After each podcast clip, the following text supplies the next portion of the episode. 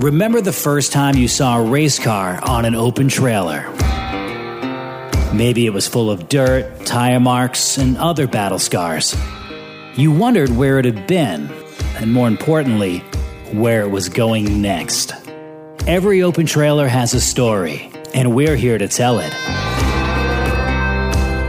Welcome to the Open Trailer Podcast.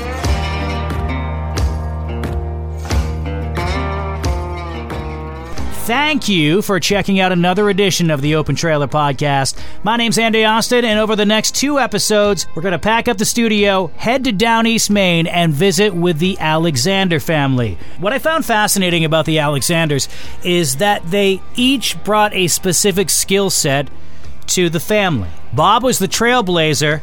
Matter of fact, his racing predates fire suits. We'll get into that. Also, the fact that it was so dusty one day, they threw the red flag, didn't stop anybody from racing. Matter of fact, Bob won the race. We'll also check in with the Hall of Famer's son, Brett, who had a very brief driving career. That was one of the things I was most curious about when visiting with the family because I could find things on Bob, find things on Wyatt, but what about Brett's career? If you don't know much about it, there's a reason, and we get into that. This podcast directly benefits the Maine Vintage Race Car Association. MVRCA preserves the history of racing in the state of Maine.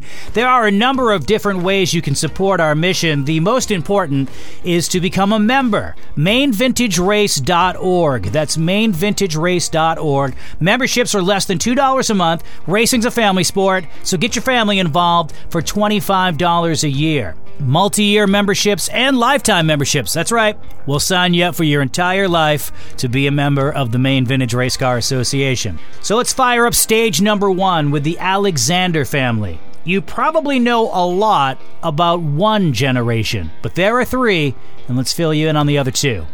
Enjoy!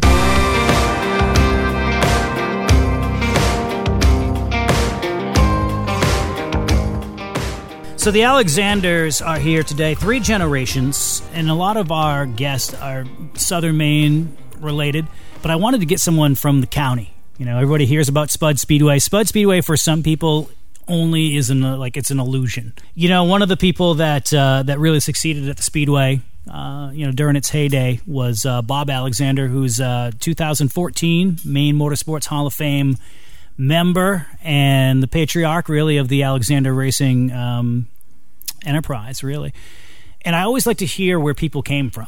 Of course, I grew up on a farm, and being a potato farmer, dairy farmer, we did our own repairs. So from a young age, I was welding and I was building engines and, and doing what needed to be done out of necessity mm. because we just didn't have the funds to, to hire things done. And I recall on a camping trip when I was probably 11, 12 years old, finding an old cut down coupe might have been a 37 Ford in the woods, and told my father, I says, I, want to take that race car home. I want to mm. race one of those someday. And father just chuckled and said, Yeah, sure, that's never going to happen. So right. I had to prove him wrong, and and the fact that I was I was a run. I mean, let's face it, I. I was the smallest guy in the litter, but uh, so I made up for my lack of athletic prowess, and I didn't play baseball or basketball like everyone else. But man, I could tune an engine, and, and I could I could uh, work on everybody else's uh, street cars, and uh,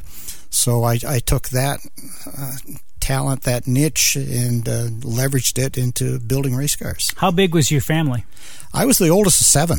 Uh, there were five boys and two girls. Hmm and uh, big farm. At the time, it was one of the bigger farms. But what what town was that in? That was in East Blaine. That was wow. right on the Canadian border. I could almost throw a rock and hit Canada. Did you ever try? Uh, my arm wasn't that good. uh, how many people lived in that town? Oh goodness, the town of East Blaine, maybe two hundred. Wow, so small. Um, what was there to do up there for recreation, for fun? What would families do? We never lacked for something to do. We were at the, the foot of the Mars Hill Mountain. We skied every winter. We worked at the mountain to uh, to pay for our lift tickets. We would work on uh, the equipment, work on the uh, lifts, mm-hmm. things like that, and uh, groom trails.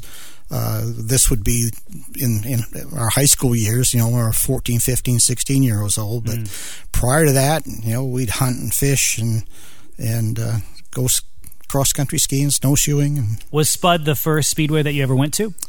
I, uh, no, no, it actually wasn't. West Springfield at the Eastern States Exposition used to be a racetrack there. I think it was like a quarter mile mm. asphalt track. Mass- Massachusetts? Massachusetts. Oh. So in high school, I was uh, in FFA, Future Farmers of America, and we uh, competed at the Eastern States Expo, and there was a modified race.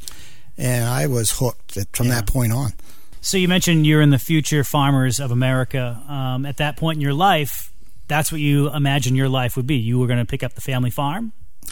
Pretty much, pretty much. Uh, uh, I, uh, you know, being from a farm background, everything we did in high school was geared towards, you know, tractors and equipment, and uh, you know, uh, agronomy and raising potatoes and mm. and uh, husbandry, taking care of animals. And, right.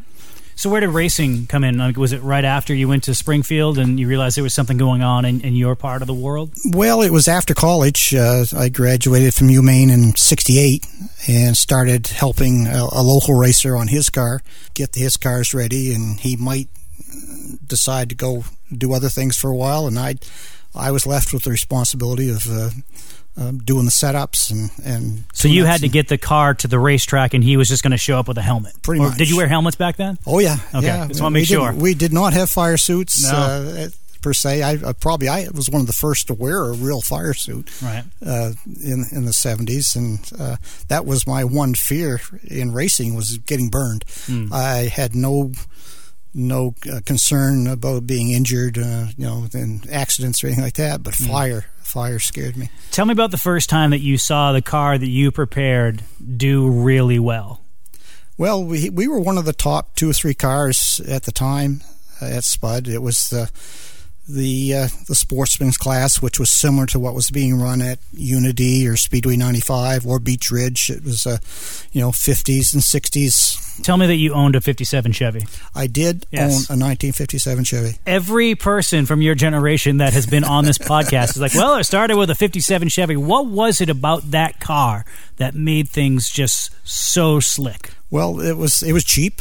Uh, it was either a 57 Chevy or a 56 Ford uh, pretty much you could go out behind anybody's barn and, and find one sitting in the weeds and uh, mm. pull an engine and uh, nobody really did much to the engines back then uh, it was uh, uh, run what you brung and very minimal rules mm. and so your your ingenuity went a long ways and so you're interested in farming or are you really interested in farming? That wasn't a big priority. My father always said that if, if any of us wanted to go farming, he was going to boot us in the butt and mm-hmm. make sure we didn't. Right. Uh, but uh, you're, you're you're a gearhead. You love you know working on stuff on the farm, and you you know the race car is doing really well. Uh, at what point do you say I really need to drive one of these things? Yeah, that was probably a couple of years in after working with Eddie. Eddie Gilmans is the, who I started with, and uh, decided that, that hey, why not have my own car? I was uh, financially able to do it at that mm. point. Of course, cars are much cheaper, so I bought a car that had been campaigned. Uh, uh, Don Barnes decided to retire it, and he had the '96, and uh, so I just carried on with the '96. And so, throughout three generations of Alexanders, everyone's had the '96. Correct. And I, I, wondered if it came from you, Bob, but it really just came from the fact that it was already on the car. It was convenient. Uh, we had a group of racers. Like every area seems to have a cluster of races, mm. racers. Uh, and in Mars Hill, there were eight or ten uh, people that raced at either at Spud or over in Canada at, at uh, a dirt track in Canada, and they all started out with the 90s, the 93, 4, 5, really? 96. So we all hmm. had that little uh, niche of numbers, the 99s. And what was it like the first time you drove? Well, uh, standing in the track, getting ready to line up, drivers were standing around waiting for introductions, and Chink Maynard was the track champ at the time. And mm. I told Chink, man, I said, my mouth gets dry in the races. Well, here he says, have a stick of chewing gum. He says, that's what I do. I take a I chew gum while I while I race. So I said, "Oh, that's great." So I took a stick of gum and went out, and we come around the parade lap, and they drop the green flag, and I swallowed the gum. Yeah, I was going to say, what I would be worried that it was going to get stuck in your throat or something. Yeah, so we were pretty fortunate that by buying a car that was already set up It eliminates. I always recommend to people don't build your own car, your first car. Buy a car. which blows my mind because one of your um, i think one of your best attributes to the success early on was the fact that uh, you had a completely different background and a different mindset than a lot of the racers at the time and that had to do with the engineering True, true. I was always looking for that mechanical edge uh, that would give me an advantage. And uh, back then, nobody worried about being lightweight. So I was cutting weight out of the car and, and stripping that down and knowing that taking out weight was the same as adding horsepower. So uh, I yeah if they were going to give you a cubic inch rule right? Right. where did you get these ideas uh, reading. I read everything I could get my hands on. You couldn't. Stock Car Racing magazine, Circle Track magazine was was big at the time, the seventies and eighties, and uh, so anything engineering textbooks and things like that to to understand why something worked. and how old were you at, at this time In my early twenties, was racing how you put food on the table or were you doing something else and trying to develop a career? There was a period of time that uh, I had been laid off from uh, the telephone company where I was working, and I went to work as a, a mechanic. And one whole, I think one year, two years, I, I built cars, built engines, did setups, and that's how. And I depended on my purse money to to live. So how did you come from the county down to press uh, down to Ellsworth? Well, I decided that uh, I needed to make a change and uh, needed more money because race cars cost money. Oh boy! So the better job I had, the better race car I could have. I learned about an opportunity to be a Snap-on tools dealer, Oh, and uh, they had an opening in Lewiston for a dealer. And uh, so, in the process of getting financing, I didn't have a lot of assets at the time. Uh, that position got filled, and they said, "Well, we have an, a territory in Ellsworth. Are you interested in coming to Ellsworth?" And I said, "Well, yes, I am. Where is Ellsworth?" Right. Christmas of '79, we moved to Ellsworth and found a place to live. And Well, we're skipping ahead to 79. Uh, throughout the late 60s, early 70s, you have a ton of success up at Spud Speedway. Did you race anywhere? Did you race in Canada? I did. We raced in Canada. We raced in Fredericton. Uh, tried to go to Nova Scotia one time. Got rained out. The track was closed for a period of time, and we actually started traveling. And we would travel to uh, Speedway 95 and Unity. So we'd race Saturday night in Unity, camp out in the parking lot, and uh, with a tent, go to Speedway 95 on Sunday, and then back home work the rest of the week. How many times did you have to spend the entire night rebuilding your car or retooling it for Speedway 95 as opposed to finishing up at Unity? It would be the exception that we didn't. Oh, wow. and uh, there was times where we would, uh, a couple of times we had raced at, at Spud and come to a race at Unity where at Spud we had to run a uh, a closed rear end nine inch Ford, no floaters or anything like that. Whereas and no slicks. Whereas at Unity we could add 10 inch slicks, uh, full floating rear ends. So we had uh, come up with a setup with this. Uh, I had a 69 Chevelle I'd built. It was a truck arm car, so it was real easy to change the differential in it. So we had a second differential already, and we'd practiced the switch. And we rolled into Unity in the pits, got the car jacked up on the trailer, and the crew uh, ready, and uh, everyone had a, a job to do, and uh, we proceeded to change the rear end and mount four slicks and get ready to race. And people looking at us as, "What are you doing?" I said, well, "We're changing the rear end." Well, you don't have time to do that. I think we do. And, Yeah, and you did it. and we did it. I have been spoiled with this amazing archive book of different articles print from print media over the years of your accomplishments over at Spud Speedway. Uh, there's one I'm going to, re- and whoever wrote these, by the way, deserves a Pulitzer because they really sold the product. Imagine not knowing anything about this facility, uh, never being to at the racetrack. This this type of riding makes you want to be at the racetrack, and you're specifically involved with this one. So I want to know uh, what was going on when. Let me read this: twenty cars lined up for the big race of the afternoon. So they raced in the afternoon at Spud. Then at the green flag, they roared away straight into an Indy style crash on the first turn. Doesn't end there.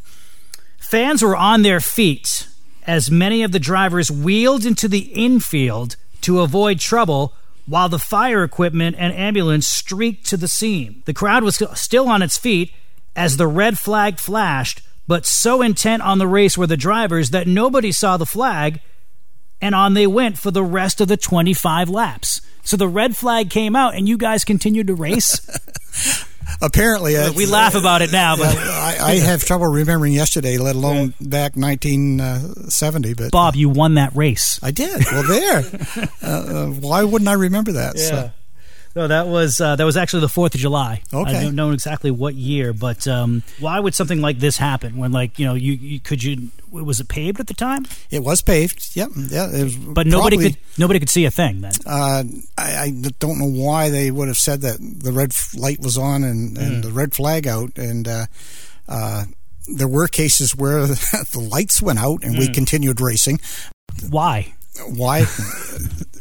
it was that uh, that passion to compete, the the the get the bit in your teeth and, and go it, uh, mm. up on the wheel, whatever you want to call it, and uh, just the uh, passion to win. Winning was everything. Uh, in fact, I had lettered on the back of my car at one point. It says, "Winning isn't everything; it's the only thing." Yeah. what was it like racing with uh, with Chink Maynard? Chink was probably the gentleman race and the penultimate gentleman racer of the day. And I always would gauge myself if I was outside of Chink in second place going into the turn, I knew he'd race me clean and I could go just as fast as he did. In many races, we'd race that way for lap after lap, you know, neck and neck. Uh, did you ever? Um, what was the worst crash that you were in? Worst crash was in practice. I had a, uh, I had built a uh, a real trick hood scoop, and uh, I failed to to test it out. And uh, what would happen is it would uh, the hood would collapse at speed, and it jammed the throttle. Hmm. And uh, so uh, the throttle jammed both the flag stand going into one, and uh, all four wheels locked up, off, hit the dirt bank, rolled about three times, hmm. and back on my wheels. And uh, and everybody figured the car was totaled. Were they worried about you? Or? No, no, just the car. And, yeah. uh, uh, I cracked a couple of ribs. And uh, did you ever have to uh, sit out of a race because never, of injury? Or? Never did. Not because of an injury, maybe because of uh, mechanical issues. But my mentality was to go for the win. I I never raced points. didn't care about points. I was there for the win. Do you know how many wins that you have across over time, or they told me over a hundred? Uh, mm. I had no idea it was that many uh, when they started compiling the wins between all the different tracks and and in a fairly short amount of time. If you started in 68, yep. 68, 69, uh, you know, and you fast forward down to 79 when you're here and you move down to Ellsworth, you have a, a, young family, which is where Brett comes into the picture. What was it like growing up, uh, growing up in a racing family?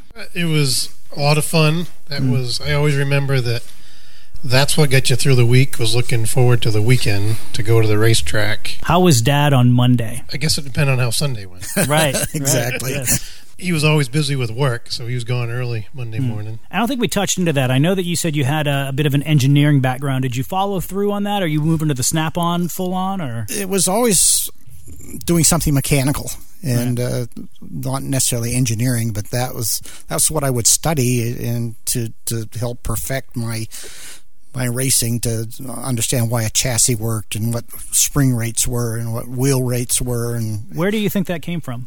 Uh, I think it was hereditary. Uh, I know my dad had fancy horses in the day, and he was always wanted the best potato truck that there was, and mm. and he was an aircraft mechanic in in World War II uh, working on P-51s, P-38s, things like that. Did so, they ever come watch you race? Once or twice. My mother, I think she came once, and she was so nervous that she never came back. And mm. uh, hmm. they always followed the racing, but as far as being a spectator, no. I can understand why your mom would be nervous if you're just ignoring the red flag for 25 laps coming into this episode, um, you know, I had some information on Bob, some information on Wyatt. I'm like, I don't know much about Brett's racing career. Why not? Uh, that was a very, very short-lived driving career. I don't want to say it skipped a generation because you certainly, as a president of Nelcar for a long time, instrumental in, in Wyatt's uh, racing. So it certainly, you know, you're you you've been involved, but never much as a driver. So early on, the passion was there, Mm. but then it uh, initially was a big financial burden. Mm. Was the, the first obstacle? Yeah, Bob, when you first got into racing, how much were you spending per year? Per year, Mhm. if it was five thousand dollars, it'd be a lot. Did you have sponsorship? I did. I Yeah. did. I had some good sponsors. Uh, they came to find me uh, because I was winning. Hmm. Uh, uh, my first car uh, went up with no lettering, no numbers, and a, a body shop came up and said, uh, "Hey, how'd you like to have a free paint job? And, and I'll, I'll sponsor you for a paint job." And hey, that's great. you know. Yeah. And then we had another gentleman who owned a construction company and uh, decided that uh, I'd be a good guy to carry his colors. And uh, But by the time that you stopped racing, what year was it? 89. Because you started in 1990 as a, as a competitor. How much were you spending uh, every year on racing over, you know, two decades later? In 89? Yeah. Oh, probably 20 to 25,000 a year. Yeah, so there's the financial burden that comes into it as Yeah. well. Uh, at that point, my mother had had enough of racing, Yeah. so she was not Yes. a big supporter. Are you sure about that? Because I'm looking through this all encompassing book, and there is someone who is sitting on a number of hoods. Uh, who is that? Yeah, that'd be my mother. Oh, so mom, all of a sudden.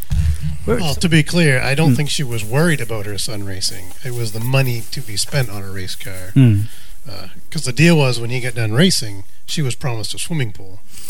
Oh. So any any racing funds that might have been around were were not. Gonna So be, I haven't had a full tour of the compound. Is there a swimming pool There on is. this? There Yeah. is. Yeah. When was that put in? Oh, probably about 1990. Something. That's what we figured. So, uh, but when you were going to start racing, Brett, it was uh, it was 1990. And what was the climate like? What were you coming into? Uh, so initially, it was a couple buddies that wanted to build a bomber car. Hmm. So three of us went in. How much is he helping you out? A lot. Yeah. Yeah, we uh, we built our own roll cage, and all of it was done right up over the hill here. Were you able to do as much with his race car as you were able to do in the early days by shaving off weight and just different engineering things? exactly. So- that could be why it got uh, disqualified the first race we went to. But Oh, so you showed up, brand new guy, right? Yeah, yeah And rook- then- rookie driver, never been on the track. Did you get a chance to go on the track that day? No. What happened? Uh, the tech official at our local track, Speedway? Speedway 95. S- So, based on reputation, I think, Oh, thought perhaps the car might not be legal. you know what that reminds me of? It reminds me of when you go through school and you have an older brother or older sibling, and like that older brother set the table for you. And Yeah, then yeah, all of a sudden, like you- that was very you're, you're like five steps behind already on the end. But you were never illegal. no, we would push the envelope, and Mm-hmm. I was always of the, the thought process that if you give them 10 things to look at and they take away five, you still have five to the good. So Yeah. So you get thrown out your first day, you, and you, do you come back right away? So, uh, I was a little upset with that situation. So, so that was on a Saturday night. Mhm. So we came home, and then we realized that Unity was racing on Sunday. Wait a minute. Can I backtrack? What was wrong with the car? So they deemed the intake manifold illegal, which it was a gray area. Uh, it was actually what came on the car. It was nothing special. Yeah. The gray area. So you're in the gray area, and then you go to Unity the next day. Yeah, and the car exactly the way it was. Yeah. Very similar rule books. might have had a little more camshaft than was stock too. Hmm. So You know, one thing I've never asked, uh, and this is for anybody here, because I know that, well, with Unity not being active now, there, and hopefully that corrects itself over time. If it does, it does, and if it doesn't, it doesn't. Part of this podcast is for documentation purposes. So there's going to be generations moving forward potentially who have never raced on both Unity and Speedway 95. What is the difference between racing Unity and Speedway 95? Well, so I can't comment on that because I never was allowed on the track at Speedway Ah, 95. yes. All right, Bob. Well, uh, Unity to me was the ultimate. I mean, that's where Ralph Nason, Stan Meserve, uh, Larry Pottle, uh, Pete Silva. Those were the Mm-hmm. guys I got to race with, race against, and a lot of the open comp, hundred lap races and things like that. And it was a driver's track. Uh, all all four corners were a little different. wasn't as rough back then, I think, as it was in its later years, as far as the track surface being rough and deteriorated. There was a, a little technique, a little you had to learn the groove. And uh, it was totally different from Speedway 95 Which was what? That was more more flat. I think more of a Oxfordy type. Kind of a circle. Yeah, Yeah. yeah. Wyatt, had you raced on both?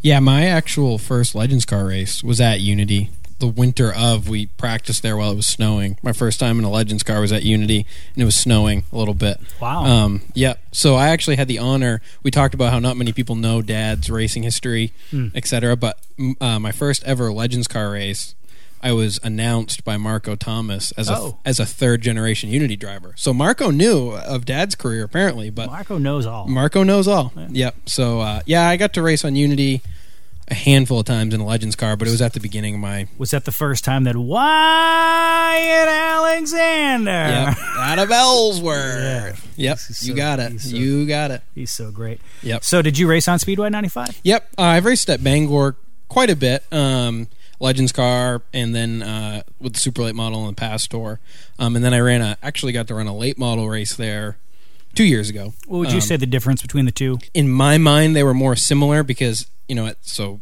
comparative to Gramps time there the pavement was in similar condition so the top being the preferred lane and both being pretty rough but I honestly you know I only raced at Unity half a dozen times and it was the very beginning stages of my Legends car career so my awareness of the differences were probably a lot less as well Right, right. So obviously, this family likes to play in the gray area. What is the thing that you got away with that you're the most proud of now that the statute of limitations has passed? Circle Track Magazine did an article back in the 70s where they built a race car uh, from scratch, uh, took a bare Chevelle chassis and and built it up as a as a truck arm car. And here's how you do this. Here's how you do that. And and one thing they did was uh, uh, I don't think they showed this in the article, but uh, Ed Howe. Uh, the Green Hornet uh, from Wisconsin back in the day had this little trick where he would he would take the right lower control arm and put it on the left, the left lower control arm and put it on the right. And what that accomplished was it it kind of moved the wheelbase forward on the car. So we had to maintain the stock wheelbase, but it didn't say where it had to be. Oh, So uh, 112 inches, right? as long as 112 inches, uh, that that was good. So I built the car that way, and and the outcome was you could get more rear percentage. And back then too, I was actually scaling cars, and nobody had a set of scales, or nobody paid attention to scaling the cars. So I probably had. 60% left side and 51% rear. Wow. And uh, you, there was no scales in tech, and there was no minimum weight. So uh, two people could take the car body off the chassis and set it aside to work on the car if you had to. Wow. And uh, so it was uh, just very, very lightweight. So I raced that for about a year before they finally caught on to what I had done. The, the next year in the rule book, there was a rule against that. So How thick did you make the rule book? Like, how thick? meaning, did I they come up with a number of rules because of you? Probably. Yeah. I mean, I my goal each year, I would get the rule book and I would cover to cover read it and hmm. in between the lines. And With that said, do you think there are too many rules in racing now? So in some cases, yes, I think uh, rule books have been rules have been added and added and added and not edited. And so there are redundant rules. There are rules that contradict each other. Uh, you know, a lot of add a lot of tracks. And uh, back in the old days, uh, like the open comp races, it was uh, 55% left side, 3,000 pounds, and 355 cubic inches. Uh, That's it. That's it. Have fun. Yeah. Yeah. Today it's a lot different. We build our cars. Today you go to a car builder and uh, you know uh, uh, Dale Shaw, Jeff Taylor, uh, uh, uh, Dean Clattenburg, and and you say, hey, I want a car, and uh, you write a check, and uh, so they know what they can get away with, and as far as most of it's safety, but there are a lot of rules that, for one reason or another, have been added that maybe have no purpose anymore. Off the top of your head, can you think of a, a rule that doesn't apply today? frame heights. Totally ridiculous. We spend more money to make a car meet a three and a half or four inch frame height. Uh, if it's not dragging on the track, there is no reason to have a frame height rule. Why would they have that rule to begin with? It's just protect the track. Uh, Oh, okay. You know, so that you don't want a car digging up the asphalt. Mm-hmm. And uh, whereas if, if we spend thousands of dollars on a set of shock absorbers to let the car get down where it is fast, uh, low center gravity, uh, seal it off for aerodynamics, Mm-hmm. and whereas without a frame height rule, you could get away with cheaper shocks. So that would save people a lot of money right there. it excludes a lot of older cars from being able to compete. You might have a 15 year old pro stock or late model that can't meet that rule and be competitive. So that keeps cars parked at home in the garage that otherwise could be competing. That's a good answer. You know, you raced during such a uh, a golden time. There was a, a write up in the paper that I'm looking at right here, where it just basically lists all the winners of the various short tracks, and this is obviously pre-internet, before everybody could find out everything at the very second. But I'm just going to run down the list of people who won races on this particular weekend in New England: Mike Rowe, Joe Constantino, John Lazat. Apparently, Mike Rowe won another race. uh, Bob Alexander, Harold Burgess, Dick Belisle, Harry Rice. What are your memories of racing during that time? probably an underdog. I didn't have quite the equipment some of the guys did. Uh, it was homegrown. It was adequate, but uh, when I started racing at Unity and, and Oxford, and uh, you know, I was probably a, a lucky to be a tenth place car back then, and uh, so uh, you you had to kind of make it up in, in driving at that point, and uh, but to be able to to learn f- from watching Dave Dion or, or somebody like that compete with, as I said, Stan Meserve and Ralph Nason, and and Ralphie was probably one of the toughest competitors you ever want to race against. Uh, he had a three knock rule. So if you were in front of him and, and Ralph was faster, uh, the first knock was to say, "Hey, I'm, I'm here." here, yeah. The second knock was say, "Hey, get ready." And if you didn't move over and let him go, the third knock you were going. So So, as someone who uh, had such an engineering background and that was a key to your success, uh, what did you make of Nason's kit car? that was the the ultimate. I mean, it had Larry Rathgeb from from Chrysler Corporation designed that whole chassis, and you could. I still have a catalog. I have a kit card catalog here, and you could go in and and pick and choose whether you wanted a dirt car or an asphalt car, and you could buy the right torsion bars and and the cage and everything else to build yourself a state of the art car, much like you would get today from a Jeff Taylor or or. So that was like the original distance racing or Pretty Dale Shaw race cars. Yeah. Did you ever want to buy one? Oh, I lusted over it. Yeah. Yes, big time. And uh, I just never had the money. And Hmm. Ralph had that uh, partner chainsaw deal where I don't know if you heard that story, but he was uh, his original sponsorship was I think he was given a quantity of chainsaws. In order to get the money, he had to sell those chainsaws. so uh, that's how he got his money to go racing. And he worked in a little basement shop in Newburgh. Uh, it was probably eight foot by 24 feet, and uh, I remember visiting him in the in the 70s and stopping in on the way to Unity and and talking Picking up a chainsaw? In fact, Ralph gave me my first ride in a race car No kidding. uh, we uh, when I was working with Eddie Gilman, uh, I don't recall if it was during practice or before the races, and uh, Ralph Ralph was managing the track at the time. It might have been seventy two three, and uh, so Ralph says, "Come on, I'll give you a ride in the, in the car." So I jumped in. He's in the driver's seat, and I'm on the floor hanging onto the roll cage, and we're going full tilt. And so he's showing me the line and where to brake and what to do. So I credit Ralph with any driving. yeah. How many uh, races did you win at, at Unity? I honestly don't recall. I may, would know. may or may not Yes. have. A lot. So during this time, during the time that you're at Unity, you've won a bunch of races, but um, some of the Cup stars would come to race in Central Maine, like Richard Petty, Bobby Allison was another one. You had a run in with him. I did actually. Bobby Allison was there. Geoff Bodine. I've raced against him. Uh, But this particular night uh, was when I had my Nova. That was way back when probably 81 or 2. Bobby Allison came up as a star, uh, got appearance money for being there, and Ralph Nason had a, believe it was a Dillon Camaro. It was pretty fast, coming out of turn four, and I see Bobby Allison sideways on the track in a big cloud of smoke, and it was, it was a Days of Thunder deal where you downshift a gear and you head for the smoke. Well, mm-hmm. instead of staying in the infield, Bobby pulled back out on the track right oh. in front of me. So I uh, proceeded to T-bone that Camaro right in the passenger's door, and um, it took us both out of the race. And uh, years later, we got a chance to ask Bobby if he still remembered it, and he did. He did. Wow. he did. So that's yeah. my claim to fame. I wrecked Bobby Allison. That'll do it for stage number one with the Alexander family. Next time out, Wyatt moves south, moves back north, and makes more than a few famous friends. Some of the executives from Valvoline, Valvoline is based out of Kentucky, so for different things, whether it was a Hendrick promotion, um, an Alex Bowman deal, um, Ray Evernham, they'd come to North Carolina. And so they'd always get in contact with me. We'd go to dinner. And after one of those dinners, they said, Hey, do you want to go over to Ray Evernham's?